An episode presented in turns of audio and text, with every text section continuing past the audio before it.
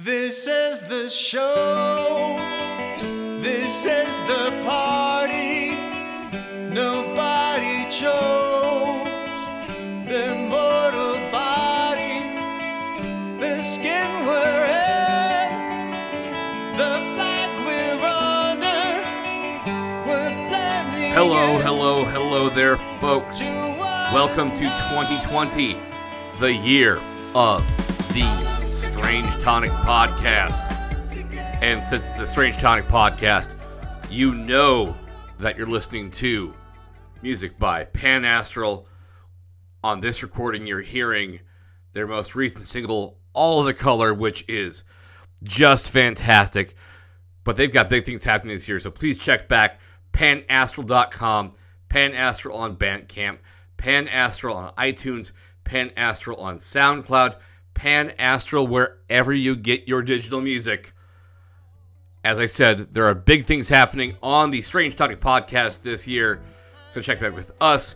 We've got things you'll hear about in this episode, like a swear jar and maybe some bonus material. But from there, thank you for listening. Thank you to Michelle, Pan Astral, and I really, really hope you enjoy this.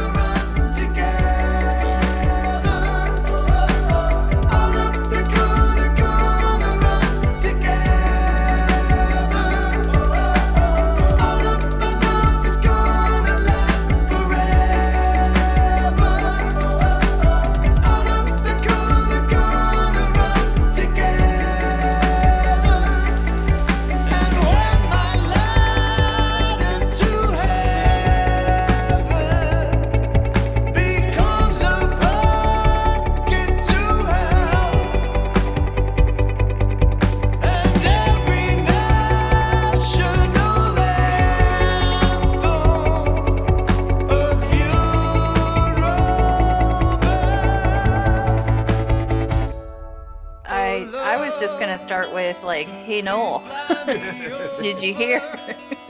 and, and I figured, yeah. So I mean, I texted you earlier today, Yeah, I saw that. but you know, you you want to do this Ukrainian podcast, and you know, we talked about it before, and we put it off, put it off, put it off, and here we are recording, and Shit's, the IMF, Shit's the going IMF, down. yeah, shit's going down. Uh, the IMF announced that they are going to provide a new loan to Ukraine, five point five billion dollars, which you know that's a good chunk of change. And uh, tomorrow, Zelensky is supposed to start "quote unquote" peace talks with Putin in Yeah. Paris. I was going to ask, 'cause I didn't have a chance to read the article. When you texted me, I was walking the streets of Ballard after I got a haircut this afternoon. So, Mhm. um, what's going on with these peace talks, Michelle? Or is it actual, like, is there like, is NATO involved in any way? Is there anyone else who's kind of there to help out? Or is it just.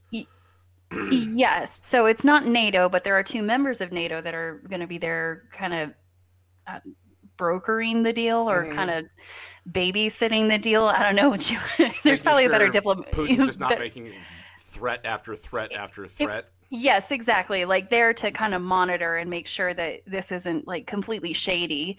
So um, uh, I do believe I don't know if it is Macron and Merkel themselves, but Germany and France are the two other powers. They're calling it the Normandy Group or something. I don't know.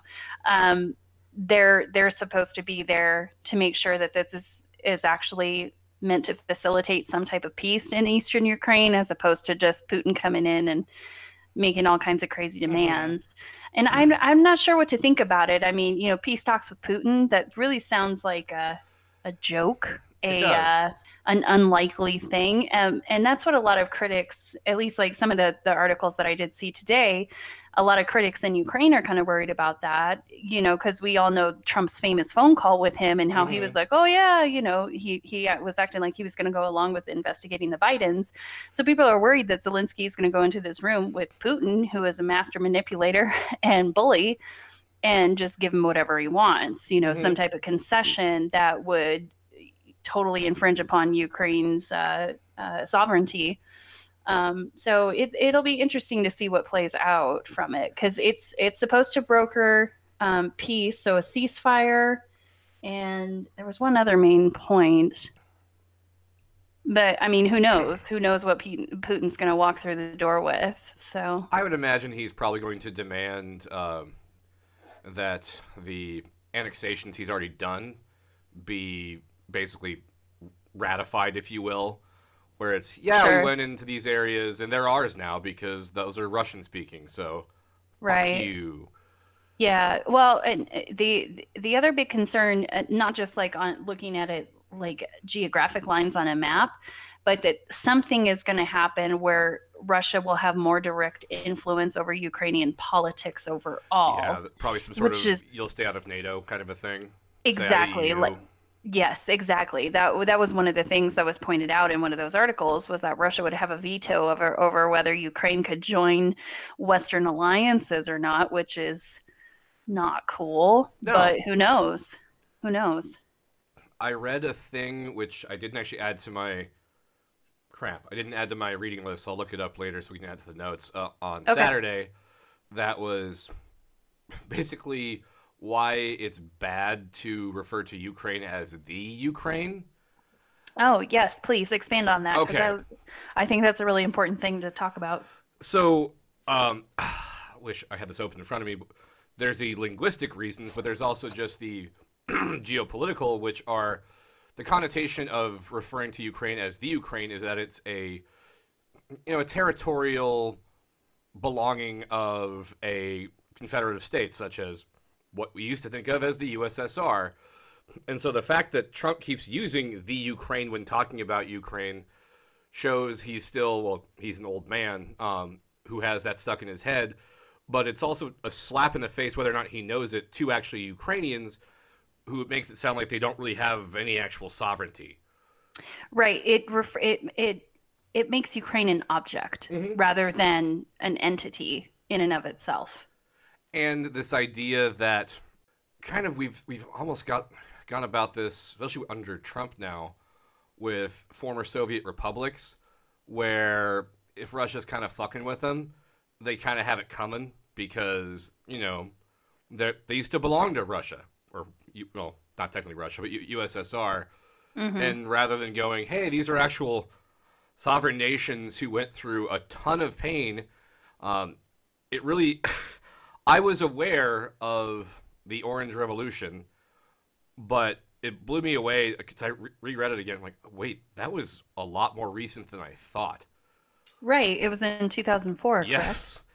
And um, not to get sidetracked here, but a friend of mine sent me uh, a political article because I guess Ted Cruz went on Chuck Todd's program today and said, no, no, uh, Ukraine really did interfere in our election in 2016, which apparently, uh, because even this in this political article, which has the title of, well, has sabotage in the title, which just you have leaders that are calling Trump a moron, well, that's not actually tamper tampering or interfering in elections, and then also handing over documents that show that his campaign chairman Paul Manafort, who is currently in jail, was taking money from. This is I again re- just reading up on it. Like, wait, uh, Yanukovych was still was involved in 2004. Oh, that's right, because they he brought on Paul Manafort to basically Revamp Bolst- his yeah, entire pers- persona so he could actually win a freaking election. Yeah. while still taking massive amounts of money from Russia and being essentially a Russian asset. And so they've been trying to kind of, whether or not they're trying to distance themselves from Russia, which I think the Russian propaganda is saying they're trying to have a two kind of class state where it's the, uh, forgive me if I'm wrong, Michelle, the Western half, which is mainly Ukrainian and Uca- Ukrainian speaking, and much of the eastern half, which is ethnically Russian and Russian speaking, when really I think a lot of Ukrainians, again, Michelle, correct me if I'm wrong here, I think would just kind of like to have their own voice that is not either the Russia, the Russians or the West. And by, and, well, not saying that the West is not uh, guilty of preferring certain candidates, um, they didn't have a history like under the, uh, ugh, excuse me, like Soviet bloc countries where if there were popular uprisings or democratic movements where like, yeah, we just we don't really like this Soviet puppet candidate here. Then all of a sudden, Soviet tanks would roll in and be like, "We gotcha." Wait, what? And the U.S. has obviously sort of done that in less, in more clandestine and less clandestine operations. However, not to this extent. Right. And and if we're I'm going to try to be really brief on the like super long history Yes. of the what is now the, the the country of Ukraine. But this ta- this part of Europe has a very very long history of being pulled pulled in different directions under different empires. I did not And- realize that Ukraine was at one point basically a part of Poland. Yes, yes, and that was in the early modern era. Um, in I, I think in like the 1600s, 1700s. Correct. Um, but it, originally, a thousand years ago, the area that includes a good chunk of Poland and Ukraine was under this massive empire, the Kievian. I can't even say it. Kievian roots. I know there's no hope, right? And they were the largest and wealthiest empire in, in Europe at the time. And a lot of that history is misconstrued to, to make the area of Ukraine and particularly the capital Kiev, uh, which, as we all know now from the testimony of many, many people in front of the uh, impeachment uh, panels, that it's Kyiv, not Kiev. Kiev is the Russian pronunciation, so we should call it Kyiv because that know that. Yeah i if you if you go back and listen to some of the testimony from like uh like fiona hill or Mhm. um uh taylor uh they they say kyiv and that is meant to delineate that city as a ukrainian city not a russian city. Um yeah so talking about linguistics it is it is kind of important because it has meaning to it. Um, but anyways so this large empire you know broke apart eventually other empires around it rose up. It was part of the polish and lithuanian um, empire until the 1790s and then it was kind of brokered apart by the new russian empire under catherine the great. And and that was kind of like what we now think of as eastern ukraine and then what we now think of as western ukraine became part of the austro um, austro-hungarian empire under the habsburgs. And um, doing just a little bit of research about that it's it's kind of interesting this this territory that had a lot of the same ethnic identity and and language they were treated i uh, very differently. And that kind of helps break down the divisions that we see today. Because under catherine the great she wanted to expand russia. So in eastern ukraine um, they made ukrainian languages books and intellectuals illegal and a lot of people were persecuted there. Um, and then uh, you know ethnically russian people were moved into the region and then in the western half it was kind of the opposite. The austro-hungarian empire was very used to working with many different languages and many different ethnic identities. And so in that case it kind of helped foster and blossom a new kind of ukrainian identity um, which has always been kind of ignored by the West in a lot of ways. Uh, like uh, Ukraine wanted to declare its own independence after World War One, when a whole bunch of you know people from Western Europe were carving up countries um, out of these old empires.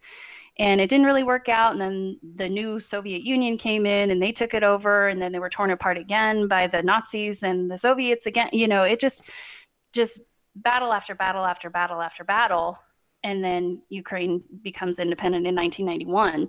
But that long history of different groups kind of competing for, uh, you know, definition of what it means to be Ukrainian, that's all Mhm. still very relevant now. Forgive me if I'm wrong here, but I think if you were to say that uh, Afghanistan is the graveyard of empires and kind of where empires go, like they have to cross this point to try and get to each other, I think that Ukraine has functioned for, as you said, Michelle, centuries as this kind of the middle in a rope of tug of war between Western Europe and not just Eastern Europe, but Russia and what Well, we uh, and can refer to as the East. Can you kind of guess why, though? I mean, because what Um, else is Ukrainian is Ukraine known as? Uh, the breadbasket of Europe, correct? Exactly. Yeah. Yeah. Yes. Well, about that, how uh, who would have thought that you know resources are important to uh, empire building and and maintenance and you know all that stuff.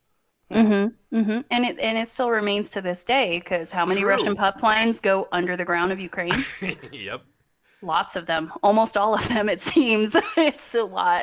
Which is why they have always they're they're still I mean as even with Germany probably in theory uh with has their best interest at heart in these peace talks with Putin, they're still very much reliant on those pipelines coming from Russia to get their own oil.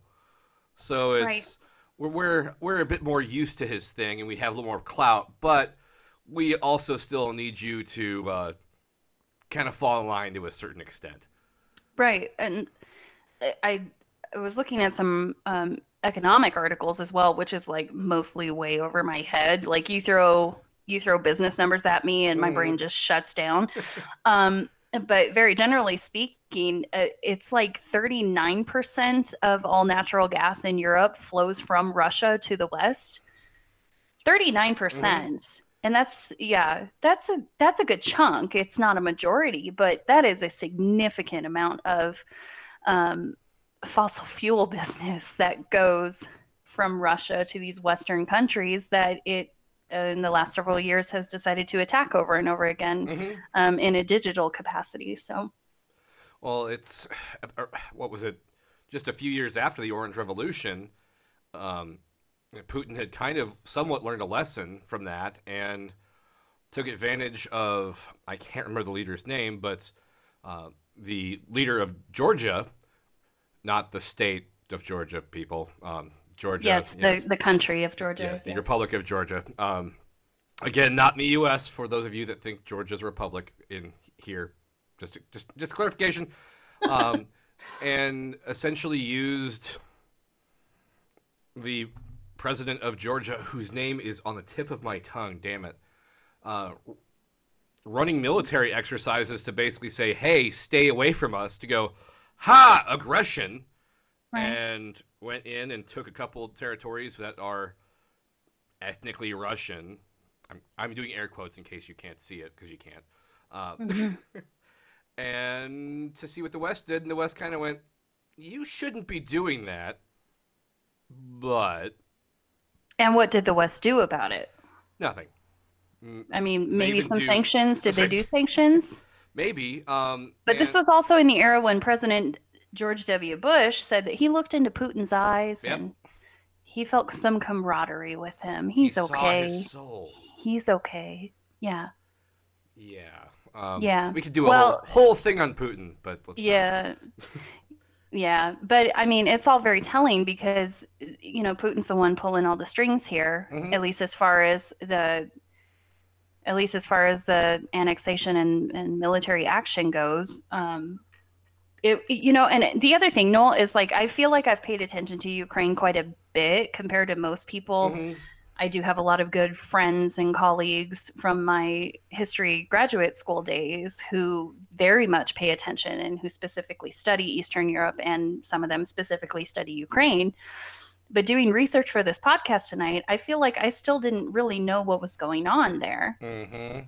And I've I feel like I did learn learn quite a bit because there are some separatist movements in Ukraine, specifically on the eastern side, who did see the opportunity to rise up and take over a few of those cities in the Donbass, uh, uh, Luhansk, and uh, Donetsk. But then all of a, all of a sudden, the Russians showed up on the border and was like, "Hey, hey guys, we'll help you out." Mhm. so it, it it like overly compli it not overly but it complicated my my understanding of eastern ukraine i thought it was straight up like putin sent in the troops it's Oh, far more complicated yes. than that So it never quite works like that. A lot of these separatist movements in whatever countries, sometimes it's. I mean, to I hate to use this as another going back to point, but since I at one point read a lot more about Afghanistan, where you might have one group that, say, doesn't really like Russia a whole bunch, the U.S. or sorry, some benefactor state shows up and goes, "All right, uh, here's some weapons." yeah And they're like, okay. and all of a sudden, while they may be thinking we're just going to, we just wanted to get a little more autonomy, it's, oh, now all of a sudden we're being used as troops in the front line in a, a proxy war. And I think that's kind of what Putin's probably been doing in eastern Ukraine, where he's going, all right, I uh, got some people for you, got some weapons for you, and kind of gauging what they do. And I was just thinking about this, Michelle, when you were talking about the, like, well, I guess when we were talking about the many things that Putin does, where he's kind of testing Western resolve, is in so many ways he's a kindred spirit with Trump, where he's just he's gonna push the limits and make you stop him. He's gonna make you say, "No, you, you can't do that," and he goes, "Watch me." I'm and or, or he'll he'll find a different he'll find a different norm, a different rule to break, and someone's got to stop him. And as where it's more difficult to stop Putin because uh, do we know what their nuclear arsenal is at this point? I'm I'm I've I heard recently some analysts do as, estimate like did an estimation Mhm. and it's still a scary amount. I don't know I Like, are don't know any particular figures, but Thousands, tens of thousands, hundreds. I think it was still in the thousands range. That's hundreds hundreds to thousands. It wasn't like five digits, I don't think. But still, that's a that's a hell of a lot. The wor- yeah, the Yeah, more than enough over. to Right. So that's more difficult to stop. That makes more sense. Where I, I keep seeing people pile on with this. Oh well, everyone ridiculed Romney when he said that Russia was the biggest geopolitical foe at the time, which may have been factually correct. Um, but come on, Americans were seeing more problems with terrorist attacks emanating from the Middle East, essentially. So they didn't really believe that. And even now, I think most Americans, especially Trump supporters, go, is Russia really that big of a threat? It seems like they're just a threat to Europe, which, Michelle, as, as you just alluded to, is a whole nother can of worms. Well, Uh, well, to to back up a little bit though, I feel like if John McCain was still alive, things would be a little bit different in the Like, Republican Party Lindsey in regards Graham to Russia. so openly sycophantic. Yes, exactly. The man with the noodle for a spine. Um, and That's very when generous. I know. I was. I'm. Well, I was thinking about how your mom worries that we swear a lot on the show, so I'm trying to get better about it myself. in all honesty, Fair enough. so you know it, that's why i'm being uh, overly nice but but also at the time that romney would have said that i mean people were hyper focused yes on the rise of isis and Mhm. terrorism in the middle east and uh, there was also who in the white house at the time Uh, would have been Obama still.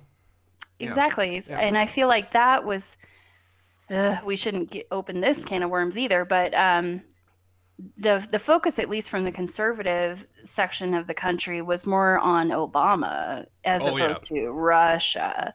Where, and Yeah, it was that like, hey, you on a hot mic, you said to give him, you know, if you just give me some space, Uh-huh.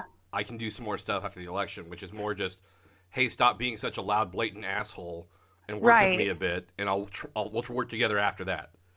and but then like even still under president obama when uh, crimea was annexed and the donbass region became occupied And they And- shot down a uh, Malaysian aircraft. that is correct and 230 plus people died on that all civilians um, it, the, the republican party was pissed about it though Mhm. you know like rem- remember just a couple years back where everybody was like oh snap putin is a bad guy russia we should Yep. be worried about russia and they set up all these sanctions Mhm. and and that has made a significant impact on russia's economy even if we don't think about it and they certainly don't want people to know too much about it Which is because also they why... only they only Oh, have sorry. one one thing to give. They only have one thing going for them, and that's oil and gas. Mhm.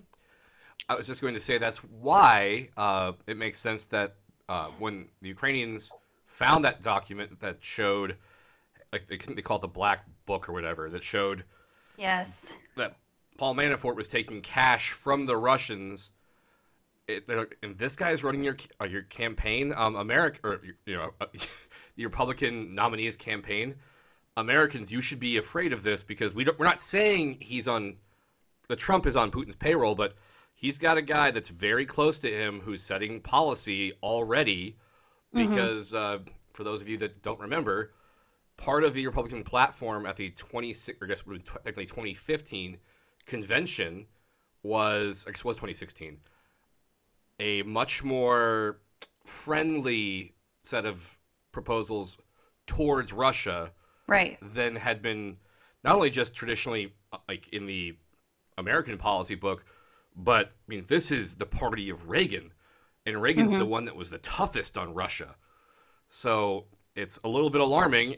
I mean, it should have been a little bit alarming. It should have been a lot alarming, and so that's why I think it wasn't. You know, I'm sorry. Go ahead. go, no, no, no. You you continue. I was just going to say that's why it wasn't meddling. It was very much so a, hey, this is a concern because they want out of these sanctions.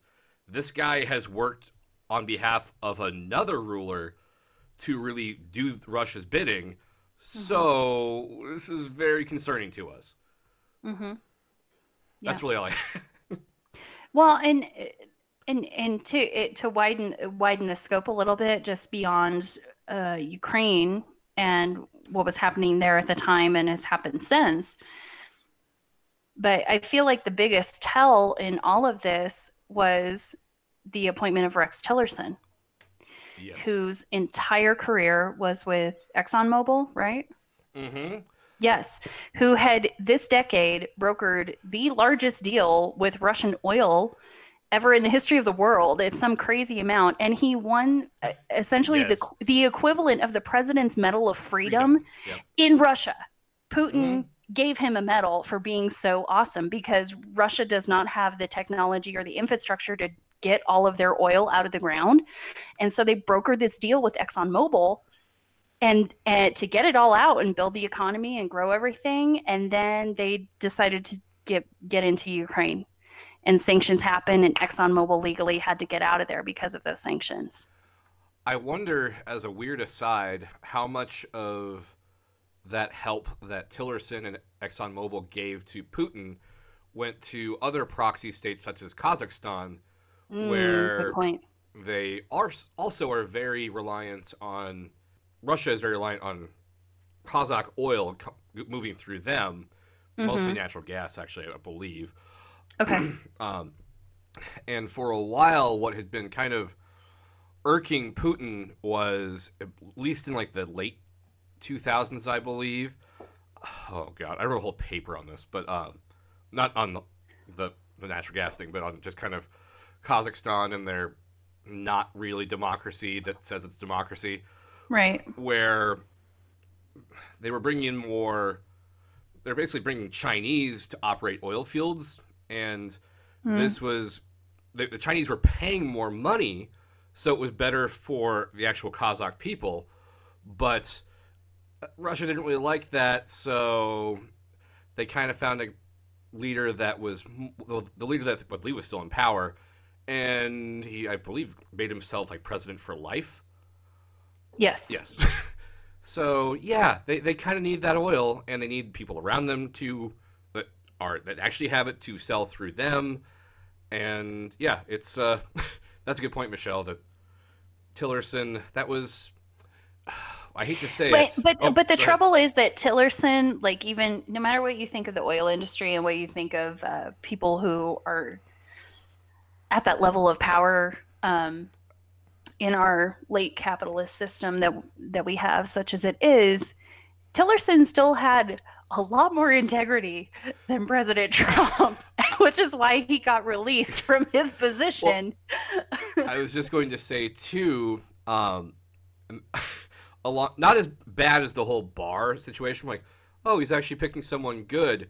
When, oh, uh, for def, uh, former Defense Secretary William Gates, is it William Gates? Let's say Gates. Bill, I th- yeah, Gates. It's not William. I don't think so. Uh, Gates. Uh, maybe Rob, whatever. Gates, Robert Gates, something Gates. he had said Tillerson is a great pick, and I had a lot of respect for what Gates did, not only as a defense secretary under Bush, but also continued to do under Obama. You know, because what is this? Where an actual Republican work can work for a Democrat?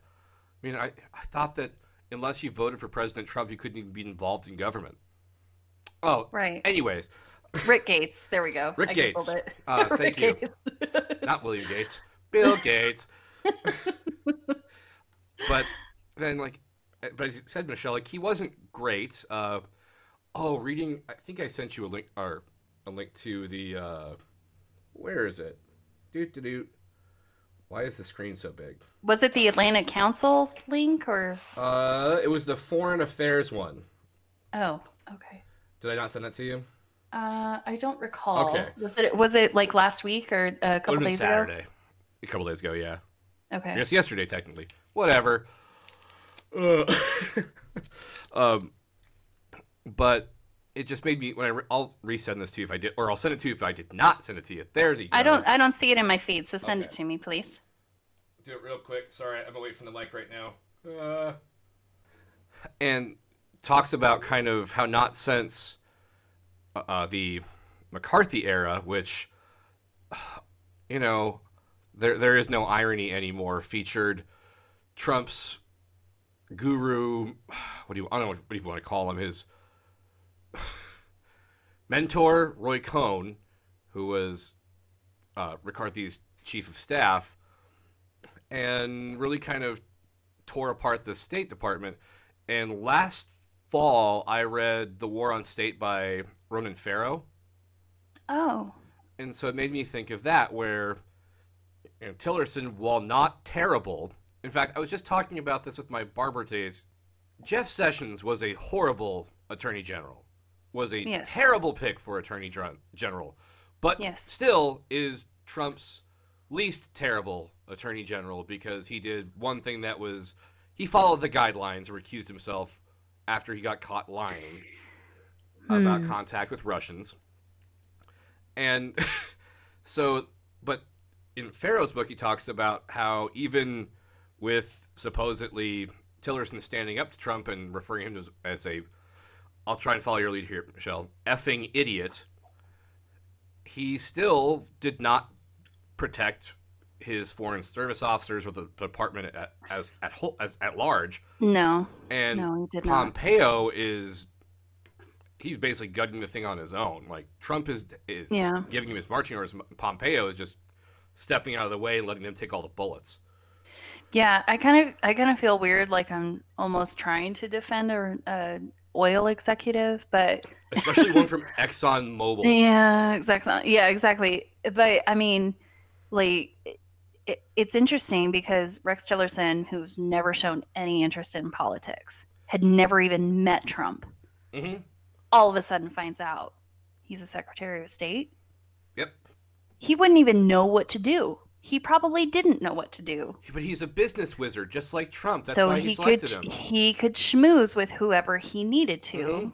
including horrible authoritative, you know, authoritative dictators. But that which is why he got the job in the first place.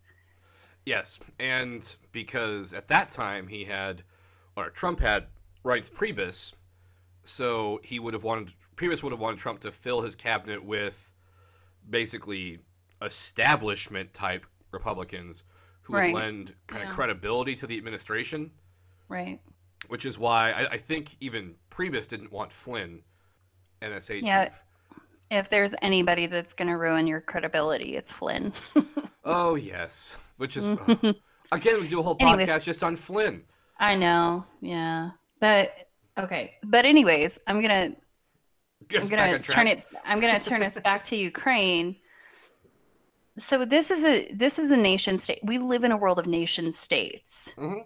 where your identity, your ethnicity, it's easier to quantify if you live within a country that accepts both of those. But we all know that's not how things work. That's true. And Ukraine itself trying to be its own entity and not be the subject of somebody else's empire. It's they've been independent since the fall of the Soviet Union. They're massive. They're the size of Texas mm-hmm. with 45 million people in population. They are a significant and important entity in global politics. And I feel like the United States and the West in general has always looked at them as an object as well, as just some throwaway pawn that doesn't really matter. They've had two in in the last 15 years alone, they've had two pro democracy revolutions. 2 Mhm. That's mind blowing, isn't it? It is. And Isn't that mind-blowing? Revolutions. at Yes, they are. They are big.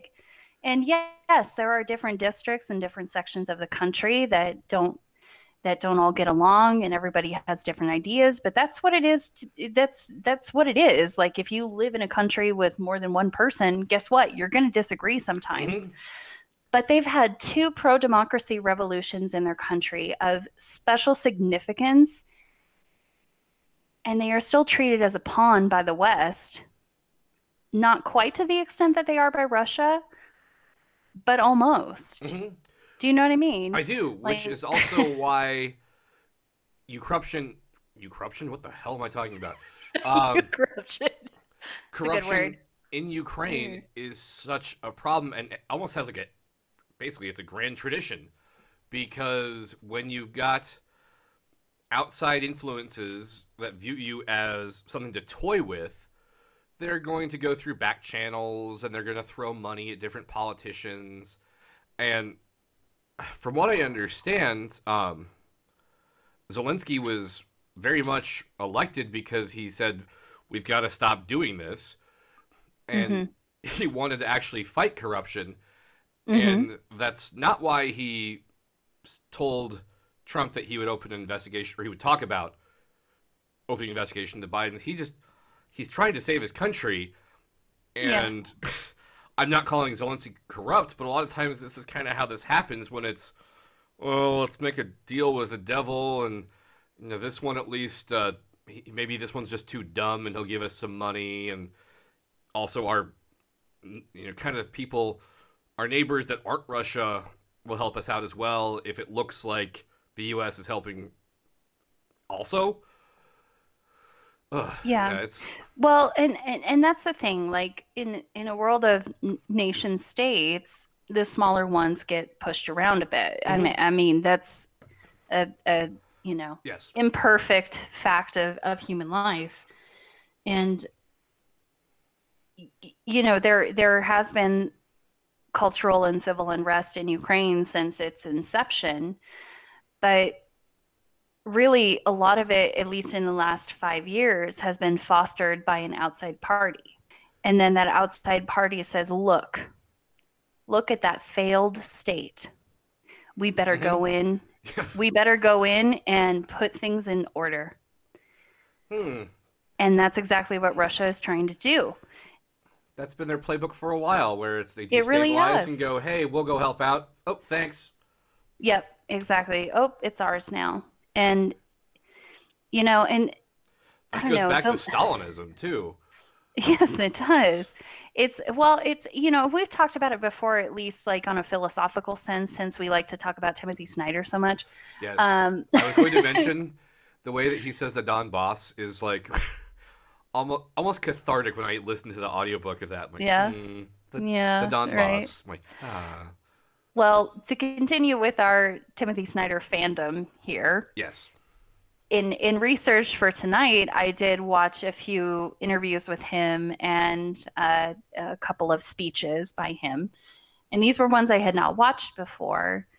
And he he has this whole interview uh, with a news outlet from Ukraine about the importance of the Ukrainian language, how words matter, because words are divisive. Words can be both offensive and defensive when you have somebody from the outside coming coming after you. And the way that we talk about Ukraine is very Mhm. important. And I feel like the way the West and the United States have talked about Ukraine up until this point, and including probably continuing on to the future, they're just going to treat it as an object as opposed to an actual sovereign place that needs our support. If the United States is, you know, so profound in the world of democracy and oh that's really what we're about is spreading democracy and upholding democracy we fail a lot of the time and we're really, really failing in Ukraine. I think. Absolutely. Oh, when you said that about the whole uh, how language matters, maybe you want to. Oh, here it is. Ah, I'll send it to you real quick. Dude, dude, dude. I did not know the whole the thing. Beatles are included. In Oh yeah, yep. Interesting. Okay. Well, I don't have time to read this Oh, while we're recording, obviously. of course. what does it say, Noel? Narrow it down for us. I did not actually read like the whole. I, I read the whole thing, but like kind of more skimmed it because I was Okay. trying to find more stuff about like how Ukraine matters to the U.S. and like geopolitical stuff. And so this one was. I think this was the first one I found. It was like interesting, but this wasn't what I was trying to find. I was honestly trying to like I was looking through my uh, bookshelf for. I must have just had it in my head as something else a book we read in my uh, capstone I took, wh- wh- which was uh, contemporary issues in comparative politics, okay. and it was I because I thought we went over the Orange Revolution, which makes sense that maybe that wasn't actually in the textbook because that would have been in two thousand eight, two thousand nine when I took that course. Yeah, I may not have made Yeah, it into the, right. to the textbook at that point. Um, but it's just. Oh, I, I want to bring it like bring it back just one second. I don't want to go into impeachment too much, but Okay. um, oh no, I'm so scatterbrained. What's the British woman who you mentioned her earlier from the, Fiona Hill? Fiona Hill. Mm-hmm. Her testimony was just so excellent and kind of a brief look into how foreign service officers work and how experts in national security operate where it's no we're not trying to make we're not trying to operate in the political sphere we're trying to conduct diplomacy Right. and so these were things that you know they're trying not just to well they are trying to really further US interests in these different countries by working with their host countries mm-hmm. and so by treating the host country as if it's just some sort of weird platform for personal gain like Trump and Giuliani are doing Right. it what like it isn't a political issue. It's not a like you, you guys are only mad because the Republicans are doing this. They're mad as foreign service officers because their work, which is already incredibly difficult, becomes nearly impossible when, well, f- first of all, you have Trump and Giuliani conducting their own thing outside of what the actual proper lines of communication are doing. Mm-hmm. But they're going, well, you know, if we're not pleasing the president and we're not doing what he says all the time, then why should we even work with you? Like, if this is not how policy and this is not where the money, for example, is flowing from, then why even deal with the, you in the first place? It just Right. sidelines career diplomats. Yeah. And could Yeah. you imagine? I don't think we're too far off, not to get off too much of a tangent, where it's happening with the military as well, considering that Trump also is now pardoning war criminals. And Right. when the Navy said, hey, this guy that uh, somehow got a, not, who was convicted, but on a lower charge, and we want to remove his trident, Trump jumped in With a very questionable secondary witness on the last day of the trial that changed their story. Yeah. Yeah. the friend I mentioned earlier who was in the Navy, I mentioned that to him this summer, and he was like, "Yeah, it's a clusterfuck." Yeah. Actual quote. Sorry, mom. Um, and it wasn't a like.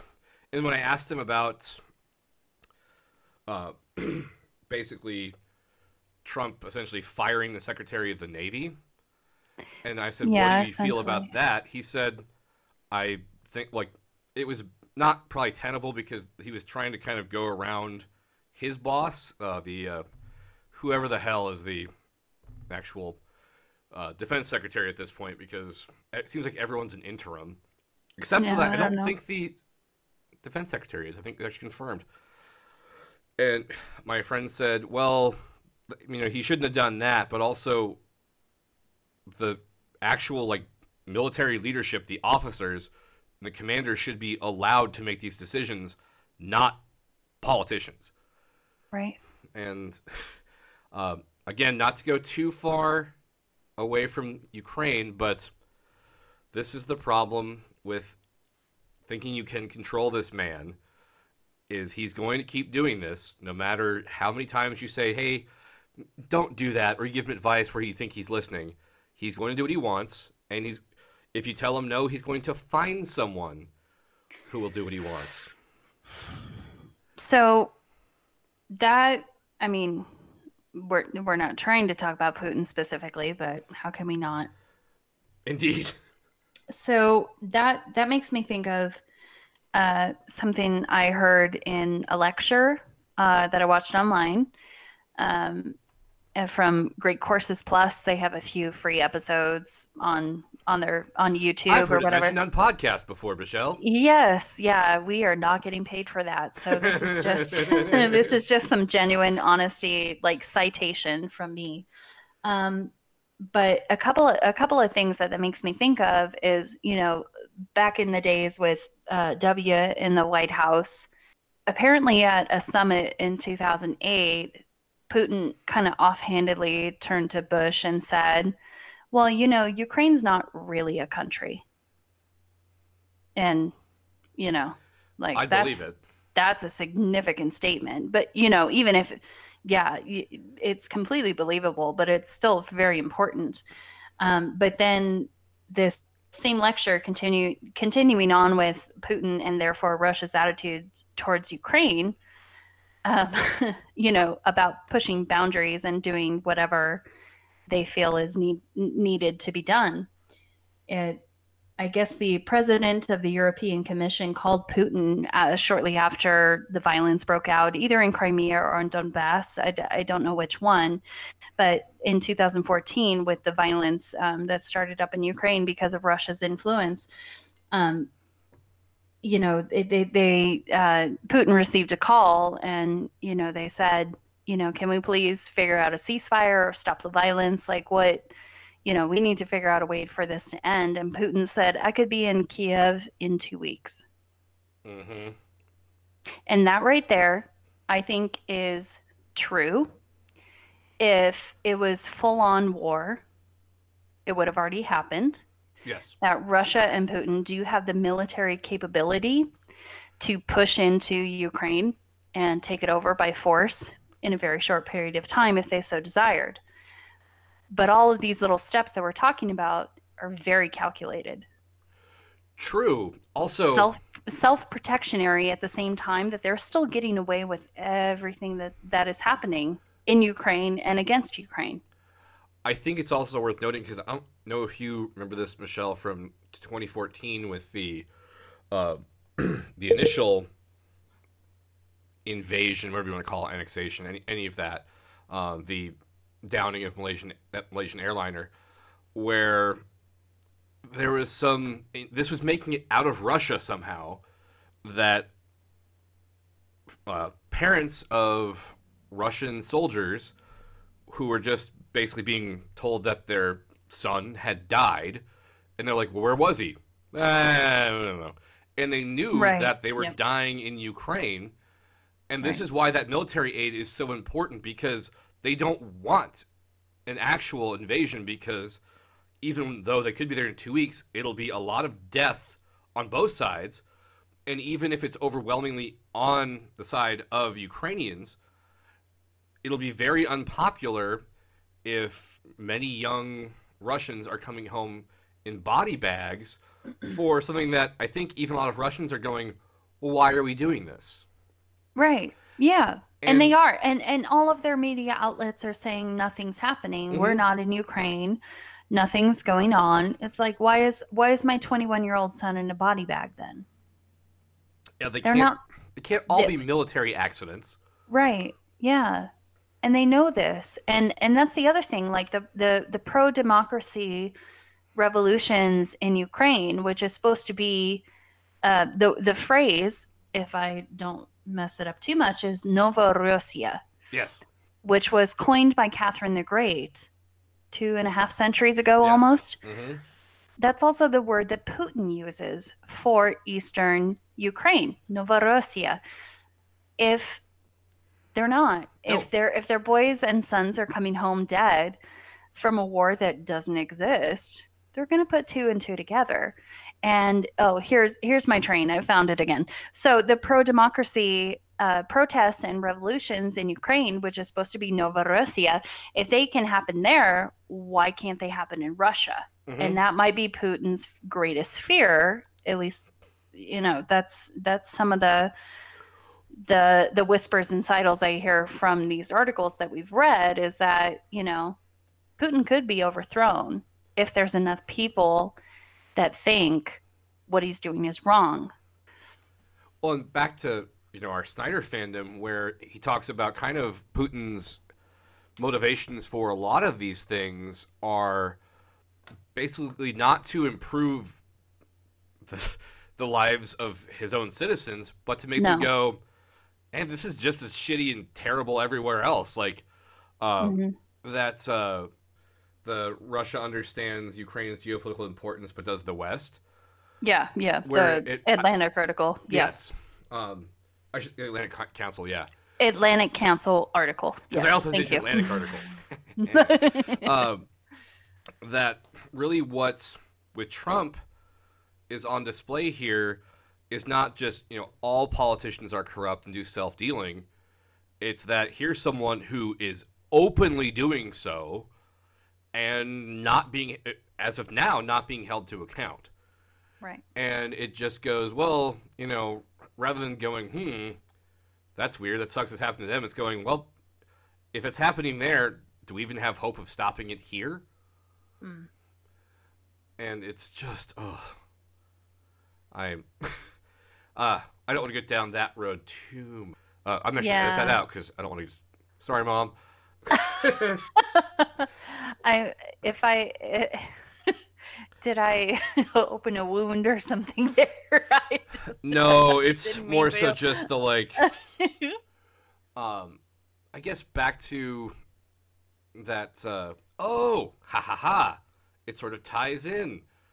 So back to that conversation I had with uh, that friend who's also in the Navy, Mm-hmm. where it was well, you know, Chuck Todd said that Ukraine didn't interfere at all, and I told him, well, what's he supposed to do? Say, well, some of the politicians did say bad things about Trump. They released documents that showed his campaign chairman, you know, had financial ties to not just a Russian puppet, but to Russia, and then tried to launder it, which landed him in. Well, that didn't directly land him in jail, but he's now in jail for similar things right. and how do you like to treat that as if because that's not what Trump is talking about when he says Ukraine interfered. He's talking about that CrowdStrike debunked conspiracy theory. Um, when the reason he's so against this idea that Russia interfered in the election is not because he I don't know what the hell he believes.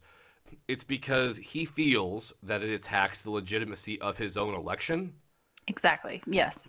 And so I sent him, and for those of you that are friends with me on Facebook, uh, I apologize, but uh, I sent him another screenshot because this is why I apologize from Timothy Snyder's book, where it's like this isn't like this is a thing where Trump says something stupid or something that we know is a lie, or both for that matter, a stupid lie. He does a lot of that, and then Hillary Clinton discussed this in her most recent book, where Trump does this, and then people go to Google and find, well, something sort of like that happened, so we can't call him a liar, or we should at least uh, lend some sort of credence to the problem.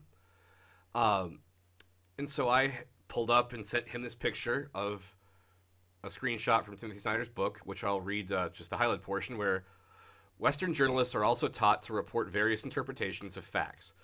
The adage that there are two sides to a story makes sense when those those who represent each side accept the factuality of the world and interpret the same set of facts.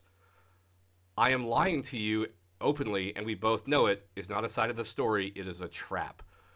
And hmm. I guess that's why, like, like, did we open up a wound here? It's like, just how I feel like we can't get past this, and that's why when people go on these talk shows and they openly lie. It's like, well, why are they being attacked? Because they're lying, or Right. even if they're pulling up something that has a sh- scintilla of proof, not proof, scintilla of truth to a part of it, the the whole thing is a lie. It doesn't matter. Like, so Right. bringing up that something happened when it's not the same thing is well, it's the definition of false equivalency. Mm-hmm. And I just I couldn't imagine actually living in Ukraine and, and being again not only just constantly a part of this tug of war, but being such a part of this really just dumb tug of war right now. Okay, so this is fascinating. I really like this. Can I request a libation pause? Yes. And let's come back because I have two or three major things to talk about, Okay, but we should take a pause. we'll do.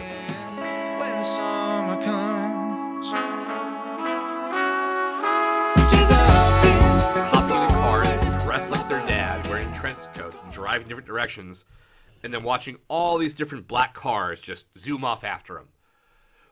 Which, uh, Michelle leads me to my good thing of the week. And again, Uh-oh. we're not paid by anybody. so I'm not saying that this lends any credibility or neutrality to what I'm saying. I'm saying pay us, people. Just kidding. Um, so my good thing of the week, and it's not great, but I'm mainly saying this because I really enjoyed it, but I'm also curious because I haven't asked you about it. Was Okay. the day after Thanksgiving, my stomach was not feeling great, so when the wife and I watched The Irishman on Oh. Netflix, I didn't super enjoy it because every like 20 minutes or so I got up and, you know, was not present. so I watched it again No. by myself on Tuesday Okay. this week, I believe, and was just like, it's almost four hours long, but I really, really Oh, enjoyed wow. it. Uh, it's, I say this for those of you that like Scorsese films, like mob films, like mob shows, where there's just all sorts of callbacks. There's just the shots you recognize from Scorsese's uh, cinematography and stuff like that. And it was, it was really fun seeing it again. I don't know if I'll watch it for a third time, but uh, Michelle, did you watch it? No. No. Okay. Are you a fan of Scorsese films? Uh, yes, some of them. Yes. Okay. yeah, I'm not like I- a Scorsese diehard by any stretch, but yeah. I feel like as someone that has watched Goodfellas too many times, that I'm probably one of these kind of fanboys, and that's why I really enjoyed it. But this is why, again, it's two shout outs. My second shout out, and more so, good thing of the week, is I'm going to watch it after we get done here. Uh, the most recent episode of The Watchmen on HBO, which if have you watched it all, Michelle? No. I feel like it ties in. I'm I'm failing you. no, no, no, no. There's we've talked about this before. There's way too much stuff to watch. Like the I still haven't watched. Uh, It's oh true. my gosh, what was the thing that you asked me to? Well, crap. Well, to commit to a crime here, but that you watched with my HBO Now membership. The uh, Chernobyl? No, no, not that. Um, Oh. the something Justice Project, that like that guy. Bryan Stevenson. I still haven't watched that because I want to be in the right mindset to watch it. and I think coming from Hmm, yeah. work, I'm like, "Uh, Yeah. I'm not in the mood to be socially conscious. It's tough, man. It's tough. But The Watchmen, it's apparently yet another iteration of the graphic novel, but for what's going on right now, it's like, wow, this is not only just very intriguing because of the um what's the word? Uh Is there one word? Um, I was going to say, oh, what's the word? Crap. There's gonna be all sorts of cuts on this one. Yeah, it's gonna be tough to edit. Sorry. Whatever. The current popular reference. There's an actual word for that. uh, but also Jeremy Irons and the whatever I don't. They're trying to tie it back in now, but Jeremy Irons' character is weird, hilarious, and just like, where are they going with this? So that's my weird two TV good things of the week. Actually, short third thing of the week. That's right, Michelle. I'm dominating Yes. this here. Is our little puppy Myrtle, who's about four months old, who uh, goes in for her spay operation tomorrow. That's not a good thing of the week, though. She's been in puppy baby class because while she loves playing with Gatsby, has been very shy in puppy kindergarten. She Oh. played hard with all the dogs in her play group, and it was just awesome. So that's my third good thing of the week. Michelle, uh, please stop letting me bogart this. And what's your good thing of the week? So I'm not I'm not sure how long it's been since we recorded. uh, maybe a month. That sound right? I know it's been a long time. Um, so Busy, I'm busy. gonna I'm gonna expand my good thing to Of the month. Of the month. That's right. Number one, everybody knows Baby Yoda. Yes, yes. I think I have more pictures of Baby Yoda on my phone than I do my dog, which is sacrilegious and a crime. But Baby Yoda. And um, what's my other good thing? Uh, Nope, that's no. it. so I had one good thing of the week. but it's a pretty significant one in Baby Yoda. Oh my gosh, it's it okay. So watching Mandalorian, mm-hmm. so the fifth episode came out. Uh, I don't know, thirty six hours ago or so. you know is what I mean? like Friday night, or is it? It's like forty eight hours ago. It's Okay. something crazy, but I, I, I was waiting to watch it, and I, you can't get on social media at all. At all, you have to be careful. You do. I used to frequent Deadspin a fair amount until that died. And Uh-oh. now my kind Yeah. of fallback has been The Ringer. And they have a Oh. whole section on Baby Yoda. So it's like, they'll be like, Baby Yoda reveals clothes. it's like, don't yes, exactly, exactly. Instagram, Facebook, whatever it is. As soon as I see those big green ears, I'm like, nope, I'm done. No. it was very difficult like trying to avoid it so we don't have any spoilers uh yeah that's my that's my good thing And uh, I guess our good random discovery of the week, too, is our swear jar, which we'll figure out here after we get done here. super So, fun Thank you, Michelle. We'll figure out how the heck to cut this one up, but whether it's two episodes or one, we got the good stuff. sounds good noel thanks